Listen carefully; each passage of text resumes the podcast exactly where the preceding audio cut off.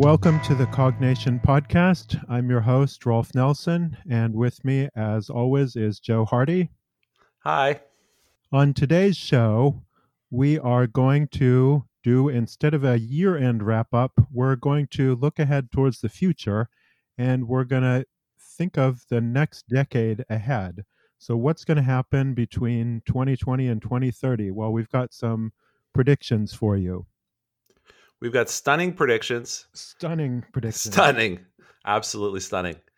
And you know, we're going to we're going to get, lay those on you. Uh, before we get into that, though, I just want to help uh, get people oriented to how to reach us.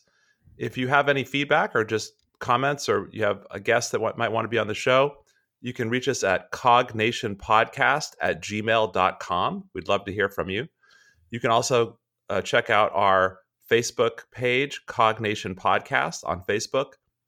I'm also reachable on Twitter, JL Hardy PhD. And I am available on Twitter at ROFL Nelson. But I think the best way to get us is the email. So if you really want to catch us quick, uh, definitely you know email us and we'll we'll get back to you as soon as we can. All right. So end of year podcast. Uh, it's getting to be holiday times. Um, uh, are you thinking about the holidays?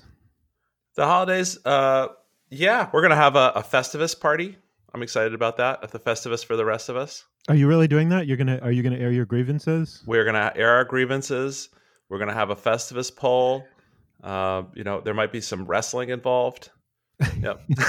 how does the now? I want to know how the grievance airing actually goes. I think it's just you know you get up there and you're like, I have a lot of problems with you people. Yeah. And you just kind of get into it. You work it out. You just work it out. That sounds. I'd love to try Festivus sometime. Yeah, I mean, I, I, have a lot of problems with a lot of people, so that, that mm-hmm. could take a while. It's a way to cleanse the system. It is. It's it's a, it's a yearly ritual that the rest of us can participate in, and uh, it should be a lot of fun. So, so we're going to talk about each of our ten predictions for things that may come true within the next ten years. So those of you listening to the show in the year 2030, you can get out your tally and see how we score on these. Yeah, this is fun because, you know, futurism is is part of the show. I mean, that's part of what we're we're getting at. Is like what's going to happen in the future based on what we know about where we are today and what's happened in the past. And of course, you know, there's always a little bit of humor when it comes to the futurism stuff because you know, there's this balance between things that are kind of obvious and kind of lame predictions that are like, oh, of course it's going to come true. We're going to have a couple of those. But then there's the more interesting ones where it's probably not going to happen, but if you say it and it happens, you're going to sound really smart in 10 years. So we're going to try to do some of those as well. And there's no doubt that a lot of crazy things are going to happen, and people are not going to predict most of them. Obviously, predicting the future is hard. If we could predict the future easily, well, we wouldn't have to invent. We wouldn't actually have to invent anything. We'd just think about the stuff we're supposed to invent. Right. Exactly. Exactly. Yeah. The uh, have you seen the show Dark? Oh, you know, I just started watching that on podcast, last night on uh, Netflix. Yeah, yeah, it's pretty good. It's it's it's you know it's this whole time travel thing, and they they bring up all the different paradoxes and so on and so forth. Uh, pretty pretty good show. It's, it is very dark, but it's a good show. I think at, at some time we may have to do a show on time travel tropes and maybe even go through the movie Primer. Have you seen Primer? I don't think so. Oh, it's a great so. it's a great movie for insanely complex and sort of gritty, realistic time travel. Maybe we can look at that someday. Yeah, no, that'd be fun. No, time travel is a good one. Um, I don't think time travel is happening in the next 10 years. I don't think so either. So it's not going to, yeah. we can't really get into that today. It didn't make the list. So we, but we, we are traveling into the future with our predictions because they're going to be spot on. Well, mine will be spot on. we may have some disagreements about some of these too. We do. We, I think we do. I think we do. So, yeah, yeah. So, what are some of your predictions? Okay, so let's uh Let's take the topic of autonomous cars and where that goes because everybody has a prediction about autonomous cars and everybody's predicting oh there'll be x year that autonomous cars will come out but i think there are all kinds of other things that um, might happen as a consequence of development of these two so here's one so autonomous like autonomous vehicles on farms i think are going to be a much bigger deal Mhm, because mhm. I think that's going to be the thing that moves um, moves towards almost fully auto- automated farming. Right? You can once you have cars that are able to transport things and you know get around the farm and efficiently manage all these resources. I think you could. I mean, that could. Well, I guess it could depopulate the rural areas. Unfortunately, I mean, it's not it's not a good thing for small hobby for farmers, like right? small hobby farmer, but that kind of stuff seems like it could be more or less automated, right? Yeah, the And- agribusiness is a big story that doesn't get talked about much from the past couple of decades, really. I mean, just the advances in technology with tractors and harvesting equipment, and of course, you know, all, all the animal husbandry stuff that's happened so far. I think your point is is well taken. I mean, the next logical step would be you don't even need a person driving the tractor at all, and you could have huge swaths of land uh, essentially farmed with machines. yeah, I think there's, it there's just, so much being done with drones and you know other sensing technology as well. Yeah, I mean we're we're, we're able to produce a ton of food with very little human input. yeah, and I guess maybe it's not the most dramatic uh, thing to say that that'll just be on the increase, and you can think about more things that um, that AI would would be able to take over. That pe- that people still have to operate on some level for kind of you know kind of overseeing the whole thing, but probably certainly less manual labor. Right. I mean maybe someone's in the, driving around in the tractor just because you know why not? It's Just kind of yeah, someone out there, you know. but they don't have to really farm. do anything. Yeah. Yeah. Yeah. I, had- I had a prediction, you know, my, one of my predictions was self driving cars are a real thing. Flying cars and jetpacks are not. So, oh, So if you look at, you know, futurism from the past, the 50s or whatever, yeah, by now, 2020, we're supposed to have flying cars. Well, We yeah, and, and jetpack. And we're not going to uh, have, we're not to have flying cars in 2030 either. It just, Well, I, inefficient, doesn't make sense. I might have to disagree with you on this. I guess I think we have to define then a few terms like what does self-driving car being a real thing mean, and what is having flying cars and jetpacks. Okay, I mean, so sure, you, you could have a flying car. I mean, you could have had a flying car in 1950 as well, if you define like a like you know, you just make a plane that is like a little bit better suited for driving around.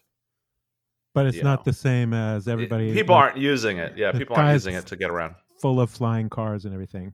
Yeah, Yeah. exactly. That's not going to happen. It's just impractical. It's just impractical. You end up running into each other because managing oh yeah.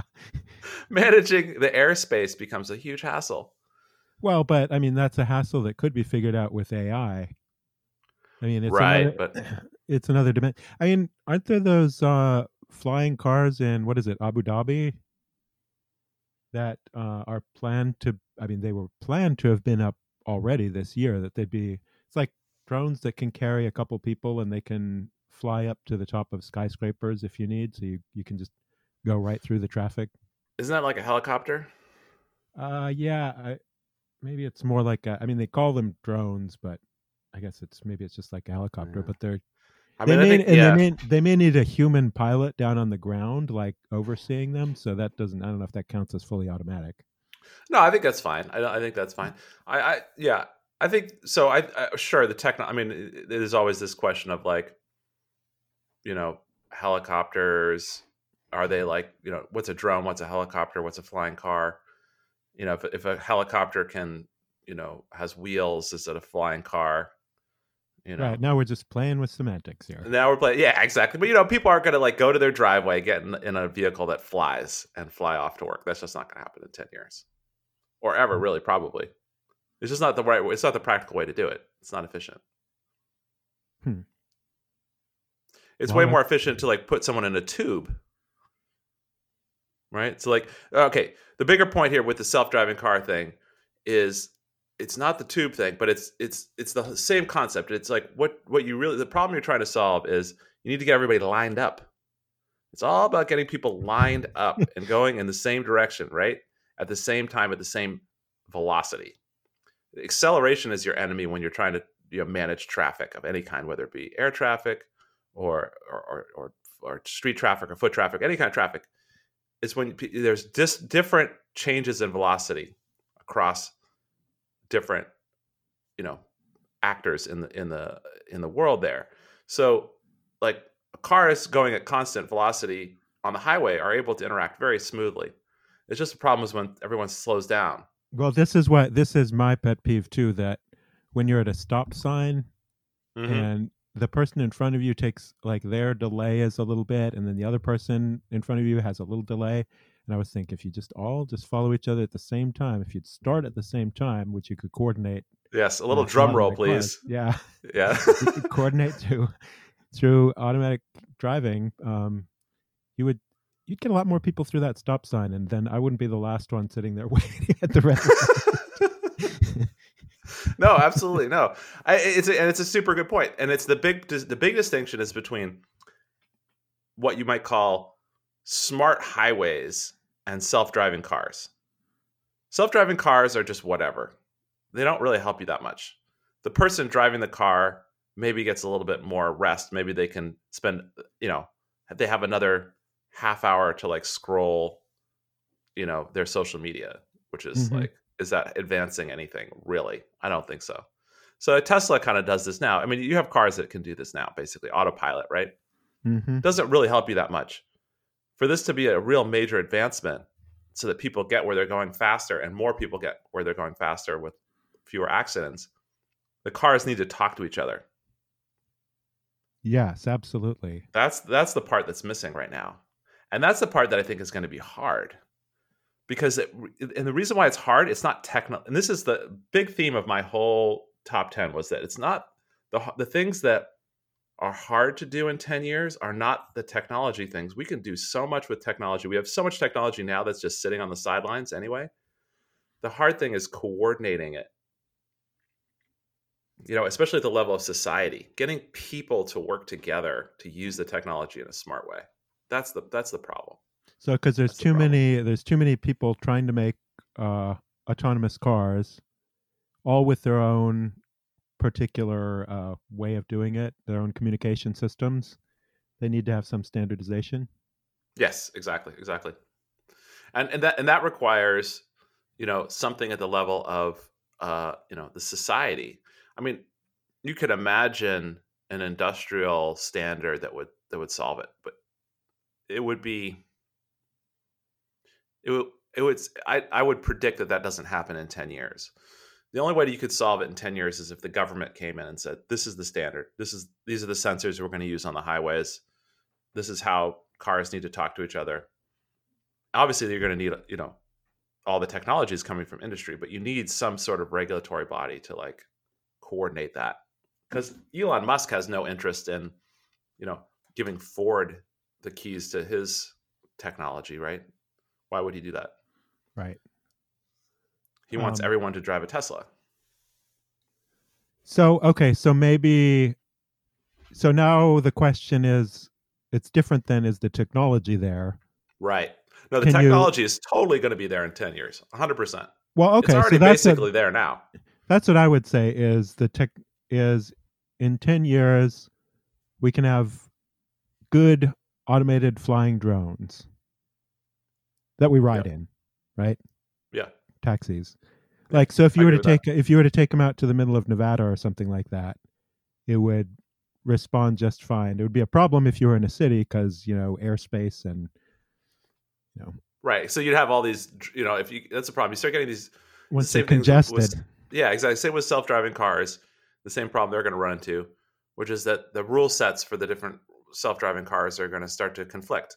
So, at the end of the day, it results if everyone is there's just too many cars and they're all operating on different rule sets, the net result is still just a traffic jam. I mean, everyone's just still sitting in their cars in a parking lot. Right? It's the same problem we have today. It doesn't solve the, the actual problem that we're trying to solve, which is I mean, putting my hands on the steering wheel and using my feet to do the grass, gas and brakes, I don't, I, I don't, I don't mind that. That's great. I'm totally cool with that. I just don't want to sit in traffic. Well, if it's more, I mean, at the very least, it could be an issue of safety. Right. It is. I mean, yeah. I mean, I, I think it won't. It won't be very long if we're not already there that self-driving cars are safer than human driving cars. I would definitely trust an algorithm over my brain. Yeah. For driving. I mean, Yeah. and the sensors that would come with it too, like what Yeah. what a self-driving car is going to be able to see and pick up on.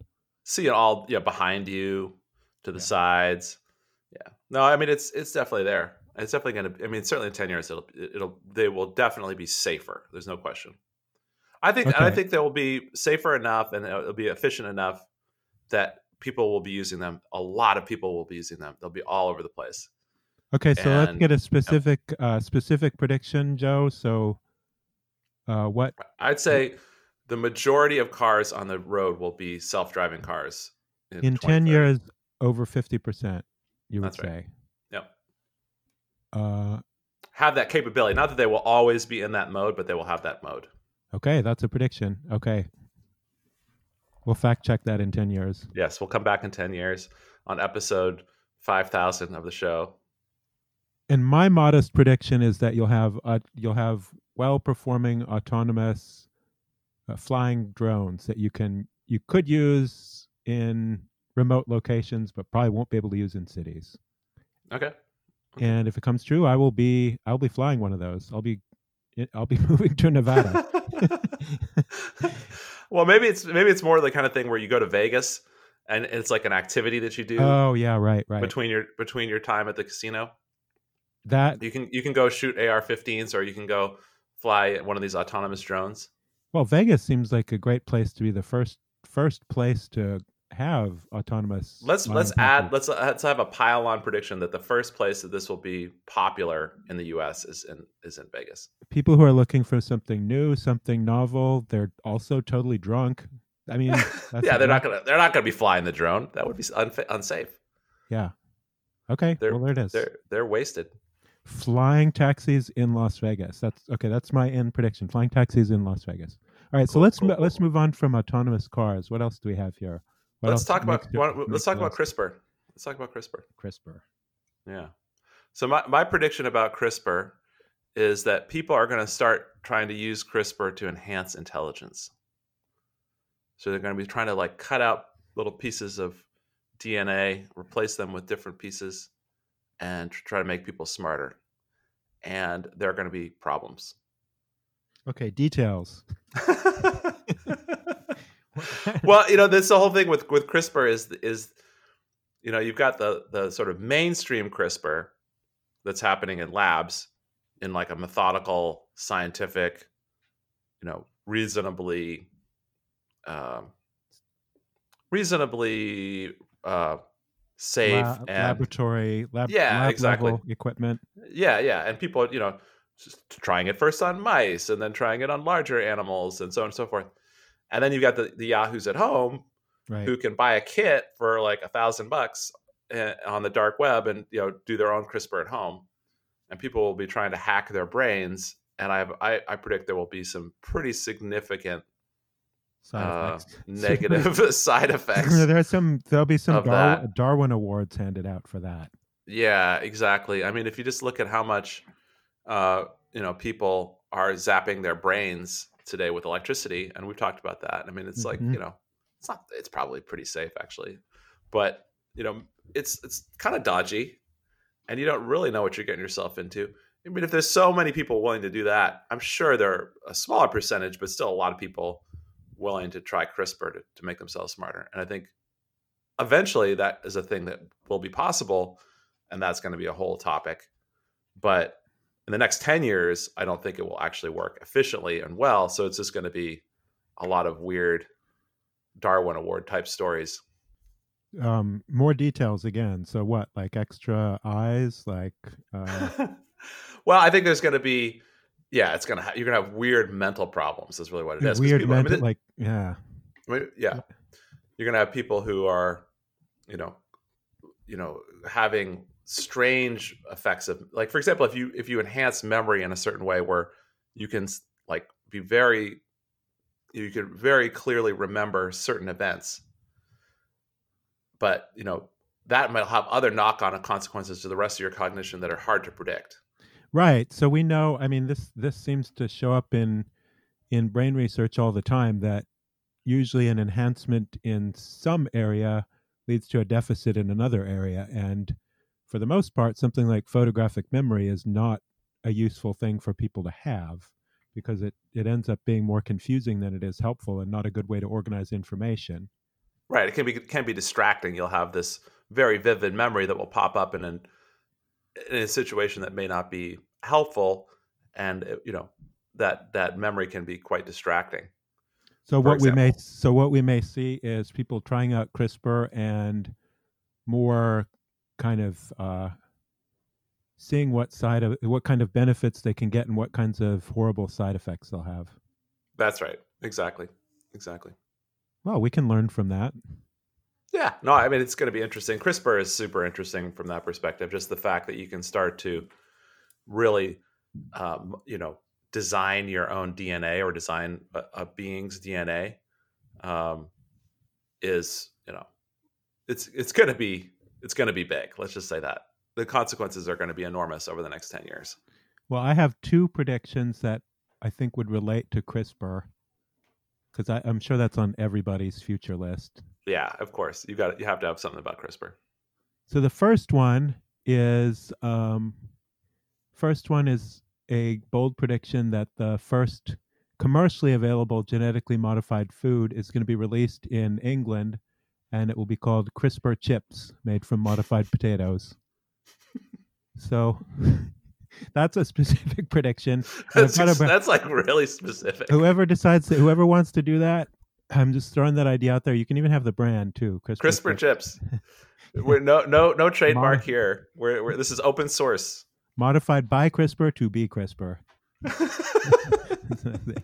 okay, and then and then the other the other one that I had was thinking about. I think CRISPR probably plays into genetically modified foods and probably into whatever comes next for fake meat, right? Right, I right, think. right. Fake meat is a big topic. Yeah, I like this one. It's hard to imagine. Uh, I I don't know if I don't know if everybody's going to go towards plant based food in ten years. I think that's way too early. What I'm what I'm thinking is just more genetic modifications on you know fatter and fatter chickens maybe you can take out their cortex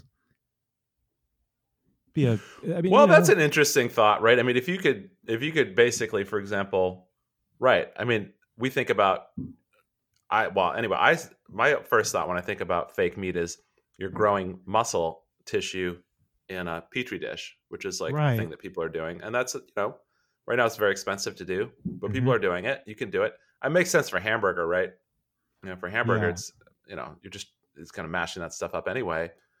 Doesn't really matter how it's all organized together, as long as you've got the right kinds of proteins, and it looks basically like the right color.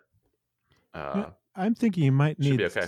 you might need some kind of other besides muscle. I think some other parts of the organism. Maybe you've got you know fat, circulatory system. Yeah, you need blood. Yeah, for sure. All of that kind of stuff, but you have it controlled you don't need to have it controlled with uh, cortex. I don't know. Yeah, exactly. And, and then the interesting question for me, as as you bring this up, is if you take out the cortex, so the the animal no longer has a brain. Yeah. Does that assuage some of your concerns from an ethical standpoint about the fact that you're housing this living being in a, like a totally horrific, you know, I can't uh, help but think so. Mad like Max kind of environment that they live in. I mean, well, I don't know actually. these kinds of things, these kinds of horror scenarios always sound like. I mean, you can't really go right either way, but I guess I would. Imagine Well, no, but I've, the horse. Just to be clear, the horse scenario that I'm talking about is current the current farming practices around like animals. Y- yeah. Right. I mean, like how how chickens are currently farmed today. Yeah. It's horrible. Yeah. It's So I, objectively disgusting. I so I looked I looked this up and according to estimates there's somewhere around 23 billion chickens in the world.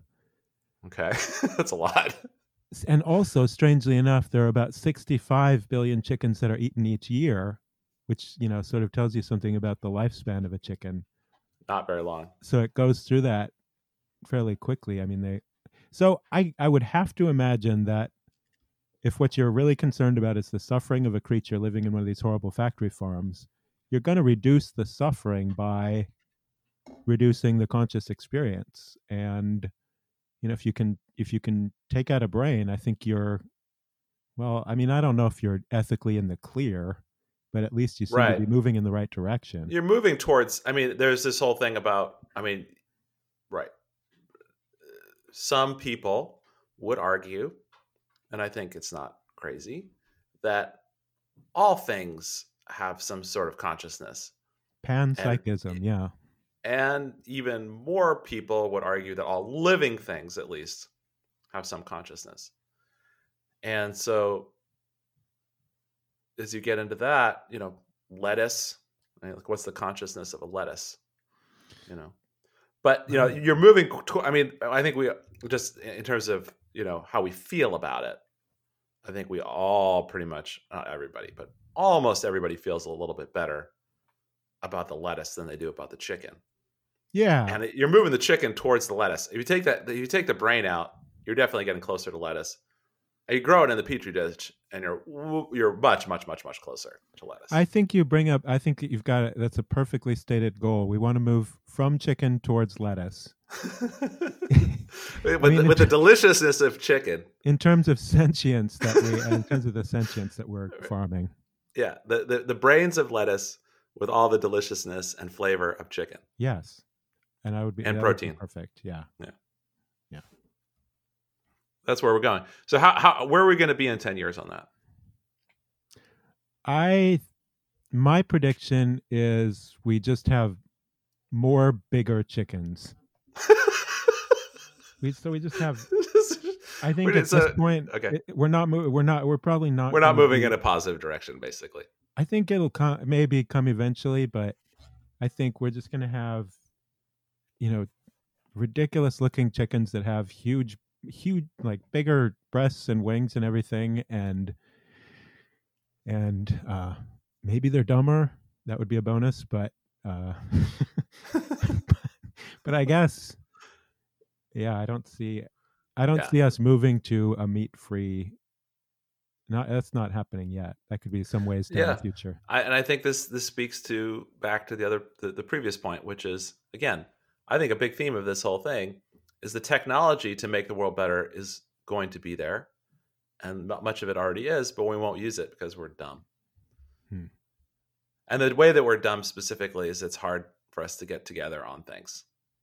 It's hard to us for us to agree on things, right?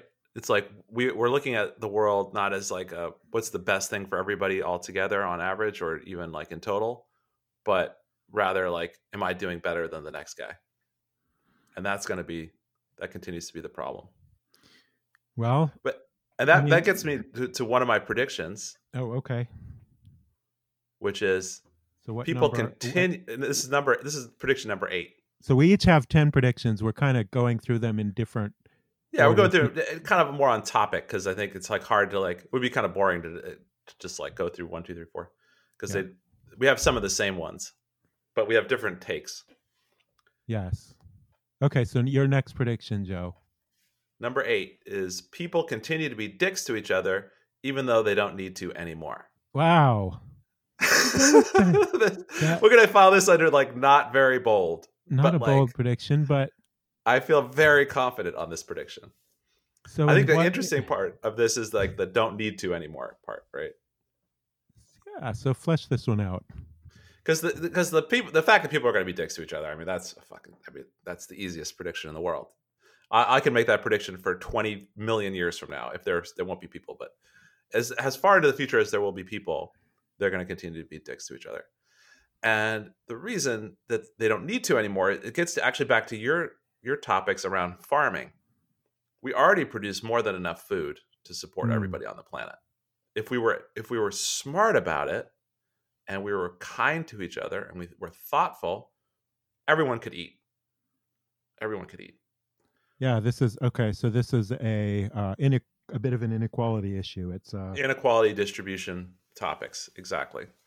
Hoarding, you know, waste, throwing stuff away, and in ten years, we're going to have it's going to be super efficient and cheap to feed everyone on the planet.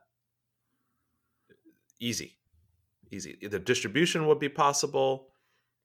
You know, productivity is going to be there and it would be inexpensive relatively to everything else that we're doing to just make sure that no one went hungry everyone ate i guess this is sort of in the topic i mean you know this all this stuff that's gaining traction now around universal basic income and just sort of thinking of a way to allow for a basic set of things that we can provide for every single human on the planet right right that that everyone should have you know you know we have human rights that we consider basic in America and you know a universal set of basic human rights.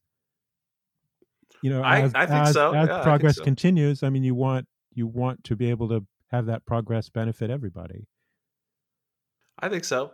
I would like to see that, and I think you know, food is one for sure. That's a number one, and then you know, a place to live.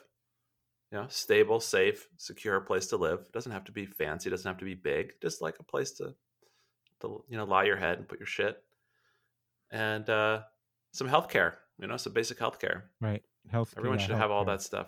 You know, but we won't. We won't. We won't do those things, and we could.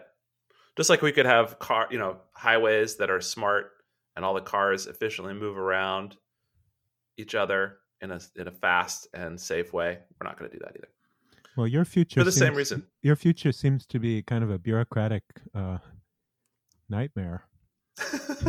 well, no, but, but the future is just more of the like the the the the, the, the grid. The future is gridlock at the level of cooperation and uh, you know getting along, and tremendous growth in terms of technological capabilities, but yet inefficiently distributed. Inefficiently distributed, and the inefficiency of the distribution is is what prevents a lot of these technologies from really achieving positive outcomes or the most positive possible outcomes. Okay. Um, how about we, have we covered that topic? Yeah, I think that's that's the that's the big point. Okay, I have I have one in the area. So my number five, uh, number six on here is uh, office use of artificial intelligence will increase. So this is a boring one, I guess, but I would imagine, I mean, what I can see is there's so many people that have boring drudgery office jobs, right? And I could I could see a lot of that stuff algorithmatized. Um, just being able to take any of the repetitive stuff that's done day to day, filing paperwork, you know, making appointments, all of that stuff. I think you're going to have a, you know digital assistants that are going to be smart enough so that they can handle that stuff more seamlessly and the job of someone working in the office is really just going to be uh, higher level and and less repetitive stuff. That's what I. I mean, that's the hope. I mm-hmm. could see that. Could you know, the that. dream. I mean, the the dream for AI is that it gets you out of doing the boring stuff, and be nice to see some of that happen. And I, I mean, as a matter of economics, it seems like it should be happening in in office office settings. And there's certainly the incentive to do it because it costs less. I think if you know, thinking about your job, Rolf, as like a professor, yeah, it feels like the most boring part of that job, from my experience anyway, is grading papers. You're not wrong. Yeah. Not wrong. so, do you think do you think AI is going to be grading grading your papers in ten years? That's an interesting question because um, I could see the demand to do AI grading, but I could see real. Um, I could see student, students being really not happy with that. Um, I don't think.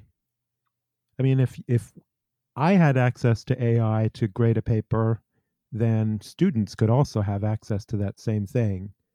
And, oh right, and they Yeah, should could they, just- should have they get- access to get the key, and then it's just a matter of yeah, plugging Yeah, it into the key. hmm they should be able to use AI as much as you know as much as anyone else. And but yeah, I I, I think that's one thing I can see a lot of areas in education and teaching where it seems like things would have been algorithmatized, but they haven't been. I think online teaching is has has really failed. Um, you know, it had tons of promise. People thought that traditional brick and mortar colleges were just going to disappear, but there's there's so many issues with online education that it's just it's not going away. Any that real education is not going away anytime soon. Right. You're going to need teachers, I think. Yeah. No, I, th- I I agree. I agree. Or if you think about just from the AI perspective within the office space as it kind of relates to to, to papers as, specifically, in some ways, like spell check and grammar check are like a very sort of it seems trivial now, but if you th- I mean, kind of pretty deep use of that that we're doing already Yeah, right? I, I- mean, like you, you write a paper, and uh, you know, when I was writing my thesis, this was not that long ago. Like, what was it? I got 2002, I guess I got my PhD. Um, which is now quite a long time ago, actually. Um, I think about it. Um, but you know, spell check was there. That was a thing. Didn't work very well. Didn't really use it that much. Grammar check was pretty garbage. Um, we had, you know, we obviously we had word processing, so that was an advantage. Um, but I mean, nowadays, I, you know, I never learned how to spell properly. I never did. I still don't. I still don't know how to spell. I don't. I mean, I really never. I just never learned. And then all of a sudden, technology came to the point where you just you don't don't, need to anymore. need to anymore. You just need to have the Yeah. thought.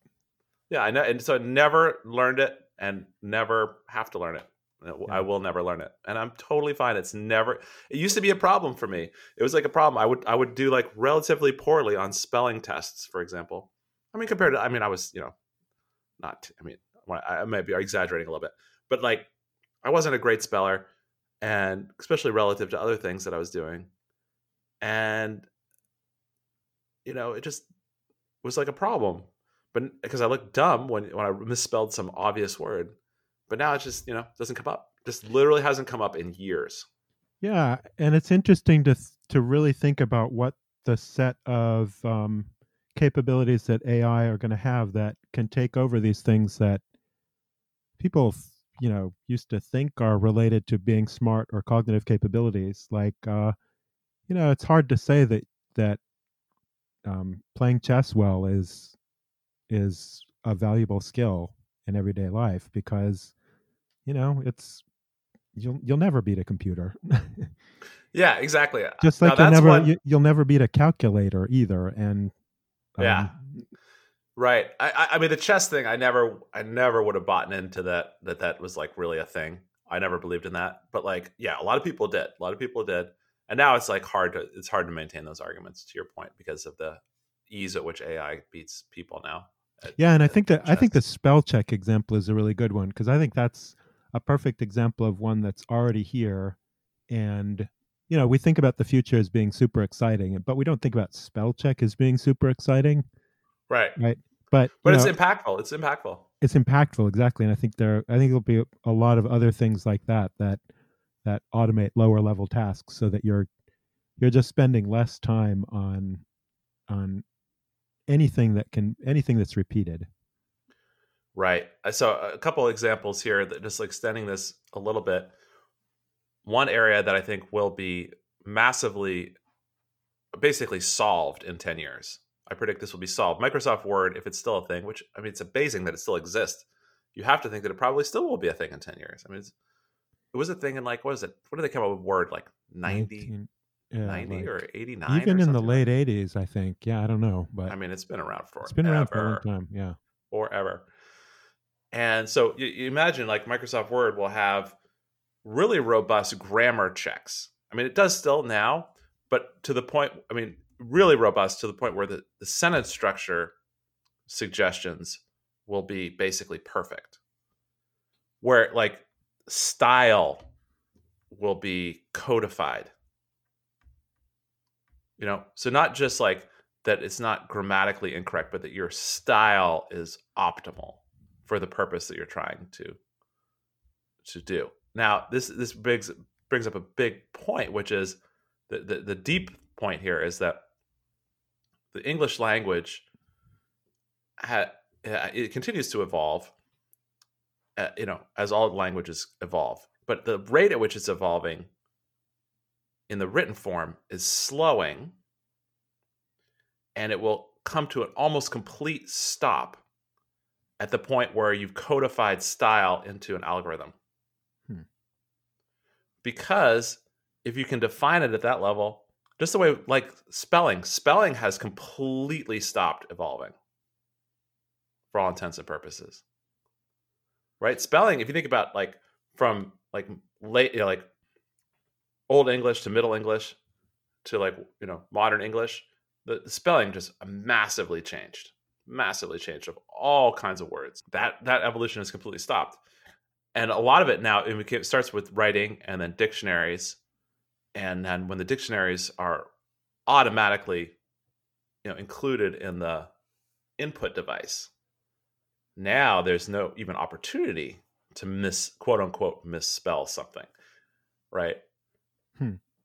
and yeah, so and there's no I, the evolution I, of, of spelling is, is just stops i guess this plays into your idea of uh, of organizing by having common languages say between uh, automated cars or between computers on the way that they um, you know, the way that they treat information so that so that it's all standardized. Uh, and one other th- so i have a related I, think this is related to your predictions too. So um, thinking about ai one of my predictions is uh, applications will be developed exclusively for artificial intelligence interfaces so I guess to stick with Microsoft Word, I maybe this maybe this is totally off base, but you can you could develop a version of Microsoft Word that um, can interface much much better with uh, say a digital assistant. Say if you had a you know a digital assistant like Siri that also had a visual interface that you could interact with and that could interact with Microsoft Word to create a document uh, and could you know interface with Excel to you know, create a spreadsheet and all of this stuff, so that you could you could have better integration with your assistant, which you know I guess is the advantage of being an artificial intelligence is that you can quickly interface and get data in this digital form in a way that a person can't. So that's that's my prediction. You're going to get apps that are developed specifically for interfacing with artificial intelligence. Maybe it'll be in the background, but um, I think you'll see more of that. You certainly have some of that already with Alexa, right? But yeah, yeah, I no, think I, you'll I, see that increase greatly with productivity kinds of things. You see the big tech companies all believe this. I mean, they're you know Google, uh, Apple, Amazon. Right. We've got an assistant. They've all they've all got an assistant that they're that they could think of as as just continuing to expand right? So everyone wants you to talk yes into it, right? Uh, I think that speech to text will be solved in 10 years. I, that's a prediction. It will be solved. Okay, that's the prediction. It will work basically perfectly. Whereas, okay, to, how, to the logical least, extent of which it can be that you could call it perfect, because there's people say things that aren't really words. Well, as good as a person. Say as good as, as good a, as a person. Yeah, as good as a person. As good as a person hearing it, the yeah. computer will hear it as well yeah. and be able to transcribe it as well as a person could. Yeah, that's that. I think we're actually pretty close. I mean, this yeah, might be even like, like two years away. from now. Yeah, three years from now. But it's it's taken longer than I would have predicted in 2010 that by 2020 we would have that. I think most people in the field would have predicted that by 2020 we would have had that in 2010, and we're not. Right. It's harder than we thought. But harder than we thought. I've got to say, Alexa and Siri and all that 20 years ago would seem like magic, right? Yeah. Oh, oh, yeah. That's what I'm saying. No, like, yeah, exactly. The, yeah, I'm agreeing the, with you. What yeah, we exactly. have now. What we have now is so much better than what we had 20 years ago. It was just garbage 20 years ago, and what we have now basically kind of works for a lot of things, and you kind of use it a little bit now and here and there. Yeah, in 10 years, you could use it if you wanted to everywhere. Now, the, the, the limitation will just be places where you don't want to be making noise around other people. That's the, uh, the, the limitation, right? At the end of the day, it's just like the, the interfaces where this where speaking won't be the the in, won't be the interface are just only places where it just doesn't make sense. Also, typing is fast. Actually, Yeah. you can actually type faster than you can talk. Right? Isn't that right? Uh, I mean, you know, if you're fast typist, I guess what 120 words a minute or so. I think that's, That's a a little. lot. It, It's a lot. yeah, But I, think it's, I think it's at least as fast, if not faster, to type than to talk. But you can also have a visual kind of interface too that you that you know Right. presents a lot of information to you, where you can you can feedback. deal with it without without uh, without regular language. So I think it's it, there's a the, the prediction is a, is a dyad there. It's text to speech will be perfect in 20 years, as good as a human, and people will still type. People will still type. Okay, I'll go with that. I think people will still type. I had something kind of related to this. Uh, AI and neuroscience continue to converge. What do I mean by this? So, the specific prediction is that AI models will continue to be more related to the way that the brain works or our understanding of the way that the brain works. You remember back to our storyline about, you know, the AI winter and this period of time starting in the 90s when people lost faith in neural networks as a solution for solving real problems.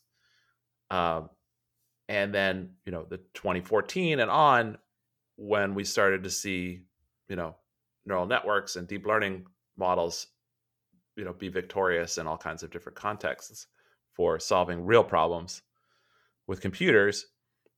Uh, these are neural. These are these are systems that are inspired by our understanding of the way the brain works.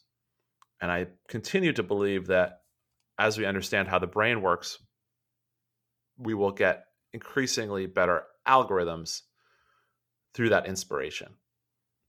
That's my prediction.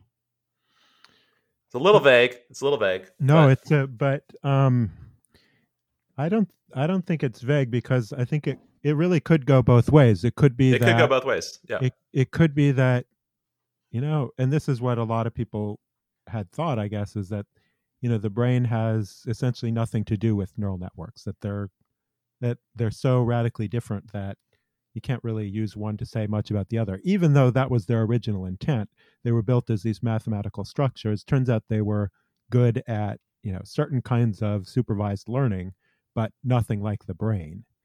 But so the, i think i think your prediction is interesting in that way that you're you're really saying that there's there's going to be more inspiration. We have a lot to learn about how the brain works in teaching us how to how to create something artificial Yeah, exactly. I think, I, and it gets to this point that the brain is really complicated and amazing at how it performs tasks. The human brain is is really amazing, and we haven't begun to understand it even a little bit. And all the the learning and technology that we've made advances in, and chemistry, biology, physics, we're so advanced in some of these areas. We're still babies in our understanding of neuroscience, just babies, little tiny babies little tiny babies. I mean, you get to this question of like supervised learning is an interesting one because with AI, it starts to get really advanced. You know, eh, building a good AI model depends so much on having well labeled data, having data that is well organized and well labeled. that's right yeah And the labeling itself is still absolutely 100% a human endeavor. yeah it has to 100%, but it's- originate it has to originate from a a concept, or a category or that goal. that a person has that, That's that right. hu- it's a human concept yeah What is the origin of that concept of that goal? What is the what is the initiative that produces that? That is the thing that we just have no idea about how to like think about. give an example of that what do you mean Well, So, I mean, talking about consciousness fundamentally, right? So you have the idea that you want to build an algorithm that detects, you know, um, when, you know, the price of potatoes is going to go down so that you can, you know, build your CRISPR business. Right. right. Uh, you know what what was what was the impetus for that? Where did that idea come from? How how did that that those sets of electrical chemical signals in your brain manifest into this notion or idea that you wanted to do that? You know, and then that the experience of that. Where did that you know? How does that where does that come from? We don't know. We have no idea. Nope, we don't. So, so, the mystery will be there. The mystery of consciousness will still be there. We won't have solved consciousness in ten years. Let's. Uh, that's a bonus. That's a bonus throwaway one because I guarantee that's true. That's a safe. I think that's a safe. Bet. That's a safe bet. Yeah. All right. Let me throw another one out. Totally different topic. So I have as number ten on my list that it's a prediction about Bitcoin. Whoa. All right, get get your get your so get your uh, Robinhoods out. Everyone get their their trading apps out. I have, I I I don't have a lot of faith in. This is not investment advice. no, this is not investment advice. I don't have a lot of faith as Bitcoin as in Bitcoin as a long term thing. I know there's diehards and they they'll probably take offense at this, but I my prediction to make an interesting prediction. I predict that Bit, Bitcoin's going to crash at least to the level where it may get consolidated in some form. So I predict it crashes to a pretty low level. Some some actor pr- buys them all up and they get used for some other corporate purpose. Bitcoin, Bitcoin it's going to be like Disney Bitcoin or something like that. That's my prediction. what about Facebook? You, you think Facebook's going to? Oh, geez. What Facebook's uh, cryptocurrency? I Look, I mean, Mark, that could be Mark Zuckerberg is going to be our fearless leader in 10 years. He's going to be the czar of, uh, you know, America Stan. Oh, I don't want that. Uh, yeah. I don't have anything against. Uh, I don't have anything against leaders of tech companies, but I don't think. Or ruthless dictators. Yeah, I do. I guess now that you think, now that you say that, I do have something against ruthless dictators. so, what's your prediction about Bitcoin? Good question. I don't have one, but I, I wasn't on I'll, your list. I'll, spe- I'll speculate. I'll speculate. It's something I have thought about, but I just really, really don't know where it's going. I just have no intuition. I did spend yeah, isn't that funny? Bit... It seems like almost a coin toss whether it'll whether it'll go up to an insane amount or go down to nothing. Yeah, and I think I think there's two questions that are interrelated, but but very very different in terms of where they're going to go. One is cryptocurrencies, and the other is Bitcoin specifically. Right. right. And then you could have there is you know you could draw a you know a four quadrant thing and say you know up down you know for each of those. Mm, and okay, you know, I see they, where you're going. All possibilities are there. You know, cryptocurrency could be huge. Bitcoin could be the winner. Cryptocurrency could be small you know so yeah all of those things are possible. So what's your take? What do you think? Where where do the arrows go? Well i i think that bitcoin itself is nothing special. I don't see anything special about that's bitcoin. right. it was one of the first ones. And so i but think that's the only thing it offers really that's the only thing it offers. It, it has some cred because it was the first one but i think i think the winning all right here's a prediction the winning cryptocurrency will be backed by something.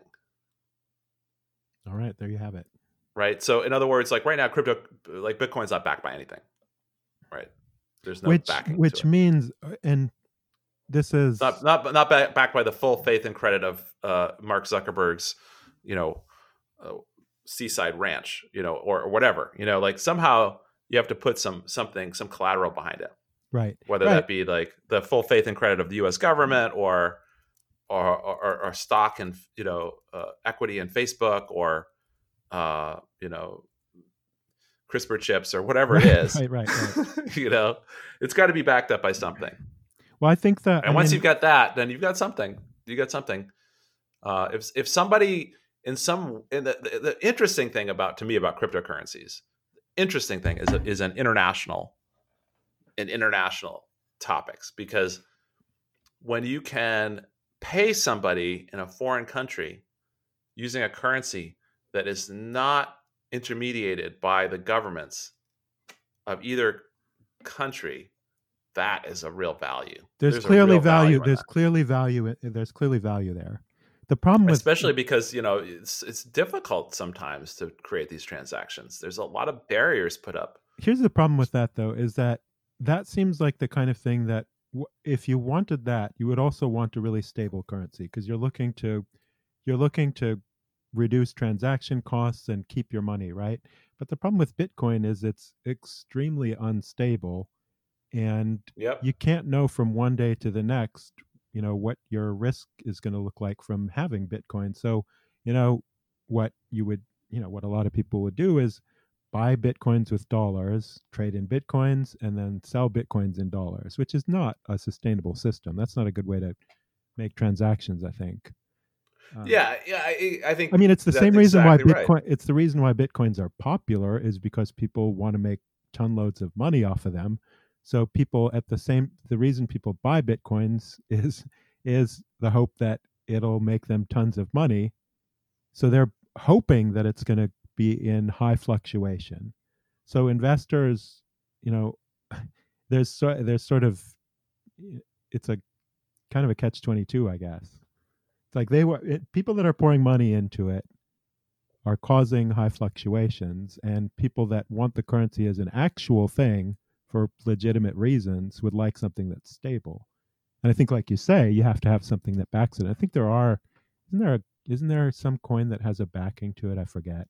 I'm sure there is i don't know i don't know i'm sure i'm sure these business models we're not the first people to thought, have thought about Right? No, no, no. Yeah, this is like Yeah. we're we're at the like first stages of thinking about this, but I yeah yeah I I personally don't have I don't have faith in Bitcoin as a long term stable currency.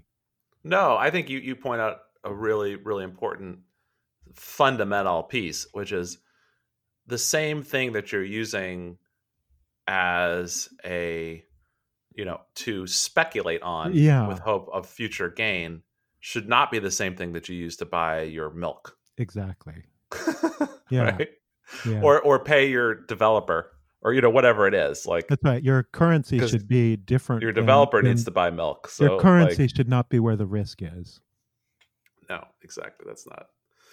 But I mean, the the the the, the ability to, I mean, to circumvent, if you will, to transcend really, uh, international bullshit is Mhm. profound. I mean, if you start thinking about the way that we're working today already, especially in tech, especially anything that's software based, hardware based stuff too, but like especially software, there's just absolutely, it doesn't really matter where you are at all. Like as long as you speak a common language between the, the, the group of people who are talking or, or, or working together, even if that language is like, you know, C plus plus, Sure. right? You can work together.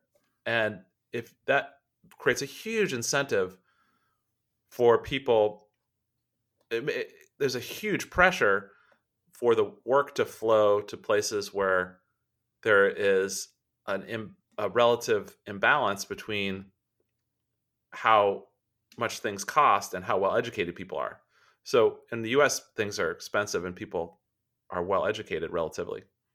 You know, in places like, you know, parts of Eastern Europe, for example, there are a lot of really well educated people and things are cheap. Um and so it you know, just makes sense for Efficient. It's just sort of like a more Yeah. efficient market for uh for and the, and the barriers to that are people. are the the corrupt governments in between. And I mean, part of it's just straight corruption, and part of it's you know vested interests and not not having free trade because you want to whatever protect your industries.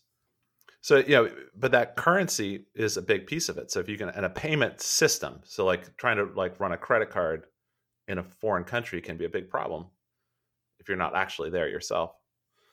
Um, and if you had a system for transacting, I mean, that's Bitcoin does that now. You can do that now with Bitcoin. But your point, the, the reason why it's not more popular for that is that it is unstable. Yeah. So uh, my prediction specifically to Bitcoin, I guess that I, I don't, I wouldn't say anything about any other blockchain technology. Maybe something else will pop up, but I say Bitcoin. Bitcoin's going to fall. Okay, Bitcoin is going to fall. All you guys out there with Bitcoin, Roth is saying sell now or can, sell uh, sell before 2030 anyway. Sometime between now whenever you whenever you feel it's the best time to sell before 2030. That's a bold prediction. Okay. What else do we I have? have? We have okay. Let's see. I all right. I'm I'm going to bring things back up in terms of positivity and say I think there is going to be a resurgency in techno optimism. Oh. Yeah. So all I, of know, the so all of the hate people are feeling towards Facebook and and Google and some of that stuff. Right. May, may I don't away. think I don't think Facebook's going. The people are going to like Facebook more in the future. I know I wouldn't predict that people are going to like Facebook more in the future. I, I, I don't necessarily think people are going to leave Facebook. I think there's just it's just going to continue to be one of those things that's there, and you you hate it. So maybe some creative destruction. There'll be some new there will new be new stuff that'll that There'll are going be new stuff that will some solve some real problems that people actually want to have solved and they actually make them feel better. Uh, and this kind of relates to one of my other predictions, which is that technology will transform mental health care. I think this is one of the areas where you know there's a real opportunity to use technology to help people um, by delivering things like behavioral health care, you know, therapy, uh, you know, you have you have all these apps now for like guided meditation and things like that. I think that type of technology will be moved forward and advanced. We'll see some and impact. We'll see some impact. Yeah, that's a prediction. But the techno optimism piece in particular is, you know, a return to a group of people, a significant group of people, really believing that they can use technology to make the world better and promoting that strongly and getting some real buy in and having structures built that support that, that aren't necessarily only just for profit venture backed firms, but are other structures that um, maybe they're cooperatives, maybe they're not for profits, whatever they may be that support people you know really trying to use technology to to help people in deep ways not just um you know get your toaster faster with a drone you know from from amazon but like you know in some deep way really making the world a better place okay so return of techno so that's just sort of the temperature of the mood in silicon valley i guess comes back well People i don't are... think it's necessarily going to come from silicon valley either Maybe not. Yeah, uh, maybe it comes from yeah, maybe it comes from somewhere I, I, totally I, different. I think that's another prediction too. Is that increasingly Silicon Valley as a technology hub is uh, is really Silicon Valley is now and will increasingly become the center for money and capital for development of new technologies, but not necessarily and increasingly less so the center of real innovation. So the way that New York is, uh, New York and London are the financial market centers or capitals of the world in terms of just like financial transactions and banks. Silicon Valley, you know, from San Jose to San Francisco will basically become the banking center for technology and less so the actual uh, you know developers of, of new innovations. Yeah, and I guess this fits with your uh, your prediction about having a common language so that you can, um, or common language or common currency, so that you can collaborate on this stuff across the globe, so that it's easier to it's easier to do a project in a number of different places at once. Yeah, great great ideas for new technologies are going to be coming from everywhere. You like already open, see this. Yeah, open. Uh, so p- collaborative, um, open ways of doing these kinds of things. What else? What, what do you got?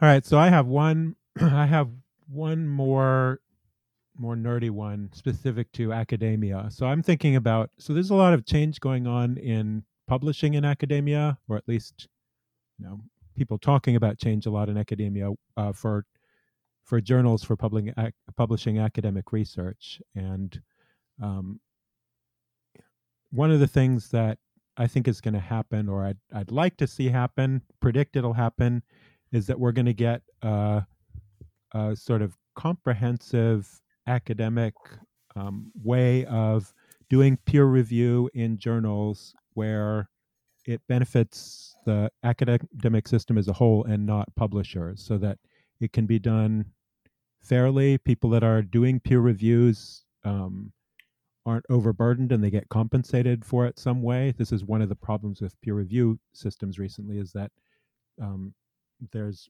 lots of demand for reviewers but nobody really wants to do it. Um, yeah you've got so many journals and so many papers being written and every paper needs two or three reviewers. Yeah. And uh, so for every paper written, there's two or three or four as many people that need to actually read it to like before it gets plus the plus the editor. And the depth so, of their comments are going to make a big impact on how good the science is going to be. So if you you know kind of brush it off, you're you know you're degrading science in a way. So hopefully there's a way to patch this system up. And I'm you know I'm this would be an optimistic thing too, is that you know the academic community gets together and figures out a common system that um, may take use take um, some use of AI so that so that this can be done in an efficient way, and you know people may have reputation scores and you know uh, peer reviewing becomes an integrated part of publishing and it, it all becomes part of one kind of system that again is for academia and not necessarily for publishers, and it means more open science would be available to people so that research results would be published in a totally open access form. Um, and it would be uh, um, in databases so that you could compare research much better too. So, kind of consolidating and getting stuff together so that you know, research is searchable and and sort of streamlined. That's what I'm. That's what I think the the whole area of science is ripe for, and that's what um, that's what I predict. Yeah, no, I, I hear you. I um, I, I, there's a few, a lot to unpack there actually, because there's a bunch of different pieces to that. Um, I mean, the big problems you you sort of point to there's two there's like two whole sets of things, but fundamentally the problem you're sort of pointing to is that there is these for-profit publishers that are providing the service of aggregating and also um, credentialing yes. the work of academics. Uh, meanwhile, academics don't get paid that much, and the research is paid for by taxpayers fundamentally. And so, taxpayers, if they want to read the articles, really can't unless they're at a university. Universities have to pay too much. It's it's a drag, and then you know you don't get really any kind of benefit or credit for for reviewing these papers. Yeah. So it's kind of it's kind of just like a it's kind of a lame system in a way. I mean, it basically works, and it's sort of why it continues, but it's sort of unfair and kind of lame. And there are some, I mean, there are journals who are taking a stab at this, and you know, small bits, you know, you know, small groups that are trying to do something to reform things. But I think it'd be nice to see a more comprehensive system that that works for everybody. Yeah, I mean, you can see one of the things with this is just the open access topic. I mean, you can see this already where um, you know you've got like things like Sci-Hub, where you know I've heard you can access uh, journals that are that are not open source uh, pretty efficiently and easily, um, just with like a you know one redirect on your URL, for example. Mm-hmm. Again, not, not that I would advocate doing that or have done that, but I've heard that you. that but I mean, possible. you know, the, the, the institute uh, academia is generally friendly to those kinds of things. Academia like, is friendly to that. They're they want now, open, the open publishers access. are not publishers because the publishers, not. you know, they, that's their business. They have to make money too, and they have to support their business. So, right. So, I mean, I think as the cost of of actually producing the publications is goes to zero basically. That's right yeah. You know then then it becomes the impetus of like all right how do we work together guys? Like let's get together on this. Let's figure this out. We don't need we don't need a publisher. I mean the only reason why nature is still able to be the big business that it is is that it's got the name, it's got the brand. hmm That's the only reason.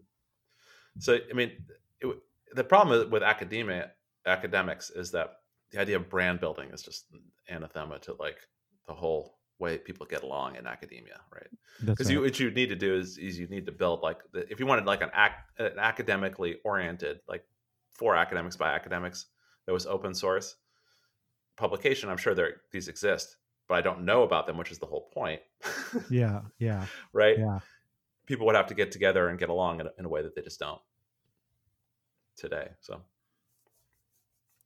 do you think that will happen? Do you think people will get it together in that way, or do you think where where would that come from? Is that going to come from? That's my prediction. That's my prediction is that it will happen, and I think it'll come from. Uh, I think it'll come from academics who who choose to spend their time working on this rather than research. That choose, you know, it's a, it's almost a crusade kind of thing. It's uh, smart people working together that have access to lots of other smart people will figure out a system for this. I believe that. I believe that. Yeah, it seems like a, that would be a fun project to work on. The uh, and I, I believe that yeah, there, there are enough people will, will will do that. That's a good prediction. What else do you have left? Okay, so we, it seems like we've got two others. Um, one we can probably just hit real quick, which is that we actually had different opinions on, which is the uh, prospective and prognosis for cures for major neurodegenerative diseases. And I believe this is the one where you are pretty negative. Right. I believe, Yeah, in, I- yeah, I believe in a brighter future, and I think you're you're just looking at all the negative possibilities. Yeah, I mean, we've just seen so many failures, especially on Alzheimer's disease and Parkinson's disease. Um, yeah, I don't know. This is tough. I, I don't know what I don't know what in me is predicting this because ten years probably isn't a lot of time, and there's there've been plenty of ten years since we've you know started having problems with them. But I I just want to make one optimistic prediction that we will cure. We will find a cure for one major neurodegenerative disease. You know, Alzheimer's, that would be or, awesome. um, Lou Gehrig's, That or would be awesome. multiple sclerosis, or something like that. Yeah. Yeah, I mean one of the one of the one of the predictions that I made that's actually not even like really even a very bold prediction that's related to this in terms of curing diseases is that cancer treatments will be massively improved in 10 years, like massively improved. Oh Especially God, like they've start, they've improved so much in the last ten years. Yeah, I think it's that's unbelievable. Yeah, the the leaps forward have just been incredible.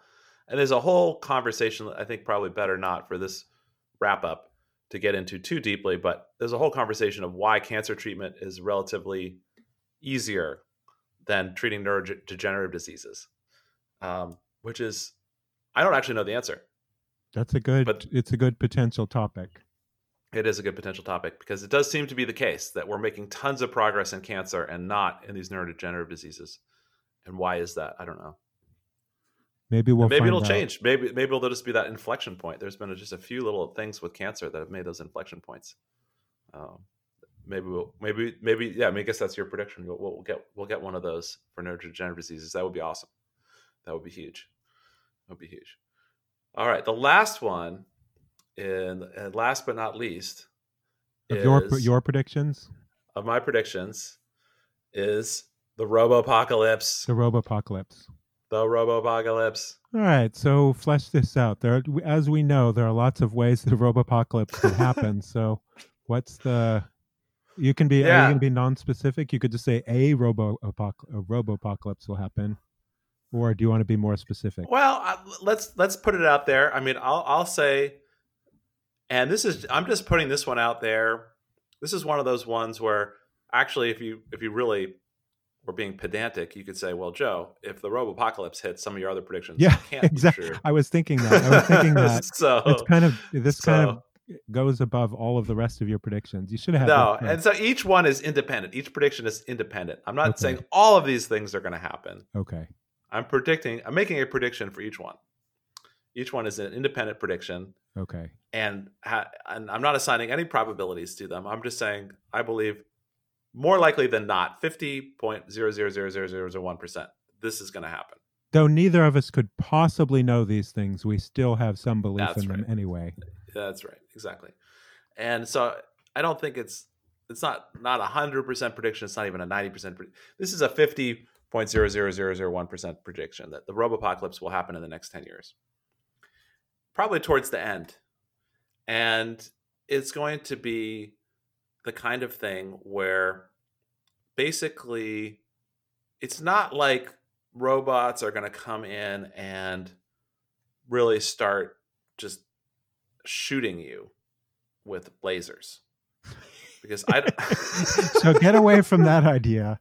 That's right. People put that out of your minds. Don't worry about the lasers. The lasers are not the problem. Yeah. Because it, all right, so look at the predictions that are there's a, there's a stack of predictions in here because laser weapons, handheld laser weapons will not be a thing in 10 years. okay. No. Sub prediction A. yeah, sub prediction A. No laser handheld laser weapons in 10 years. Commonly available. So the robots aren't going to be walking around with lasers. Okay, so they're not going to shoot us. What are they going to do? Prediction number two. Well, they're not going to shoot us with lasers. Prediction oh. number two. They won't be walking around at all. That's not how it's. This is not how this goes. The the the ways in which technology is going to try to copy successfully copy humans will include copying our brains and the way that our brains process information. That will not include the way that we walk because the way we walk is fucking dumb. okay. okay. Right? It's super inefficient. Why they spend so much time trying to like get robots to walk on two legs, which is dumb. Dumb. You don't have to.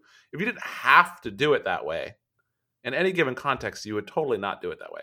Okay. Right? You could have a drone. You could have you flying around untethered from the ground entirely. Okay. Right? So why would you be walking? So no walking around shooting you like the fucking Terminator type thing, right? That's not that's not what it's going to be.